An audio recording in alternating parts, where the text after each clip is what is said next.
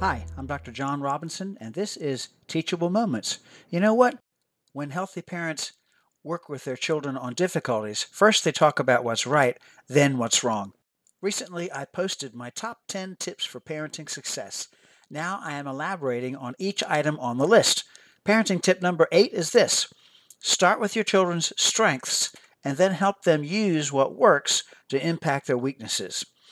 At age five, little Elena loved helping Mommy in the kitchen. She listened carefully to Mommy's instructions and followed them as best she could.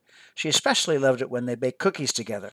Maria helped her daughter follow the recipe, getting the ingredients from the pantry, and she even learned to help clean up while cooking rather than making a big mess and then spend lots of time cleaning up when they could be eating those yummy cookies. Now, when it came to Elena helping her mommy clean her room, not so much. She'd busy herself playing with her dolls or gaming on the computer. When asked to help, Elena barely responded and only said, Not now, in a minute, but a minute never came. Maria tried punishing Elena for disobeying, but it only seemed to get worse.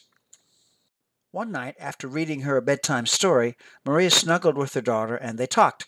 Sweetheart, you know how much fun we have baking cookies? She opened. Yay! Elena sat up straight and smiled broadly. That's the bestest time ever. Can we make some more tomorrow? Maria tickled Elena's belly, and they both giggled. Of course we can. I love being with you, having fun, and being productive also. Maria paused. But, you know, it's not so much fun when we try cleaning your room together. Yuck! Elena chimed in. That's no fun at all. But, Maria persisted, it could be, you know. Let's make a plan and see if we can make it more fun tomorrow. The next day, Maria and her daughter talked about what needed to go into making three dozen sugar cookies for her Sunday school class. They then talked about how to get her room straightened and clean. Mom suggested they divided the cleaning into smaller tasks and areas of concern.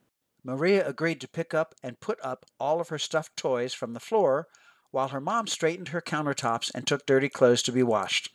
She then showed Elena how to dust. They turned on some music and danced while cleaning. After a job well done, they took a short break and then rolled into the kitchen to start the cookies.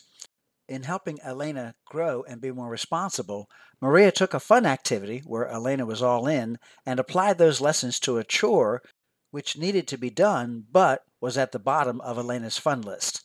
She applied the family rule, chores first, fun later, and she joined in the task, supervising her daughter's portion and adding lots of positive reinforcement for a job well done.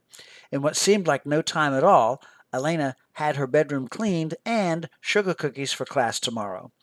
When you start with fun stuff, with what your child can do well, and then address her other not so fun stuff, where your child stalls or rebels, the chores seem to be less onerous. Kids learn that I can use what I'm good at to also address what's not so fun overseeing or even sharing in the task completion with lots of positive reinforcement can help it also become a teachable moment. I'm Dr. Jonathan C. Robinson, licensed clinical psychologist and Christian author of Teachable Moments Building Blocks of Christian Parenting, and this has been Teachable Moments.